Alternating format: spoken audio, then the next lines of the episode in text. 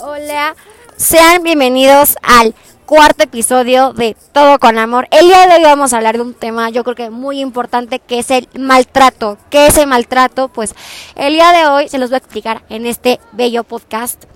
Pues fíjense que hay mucha gente que ha sido maltratada por su propio cuerpo o hay a veces este que no se sienten cómodos o cómodas este por lo que sienten o por lo que son en realidad.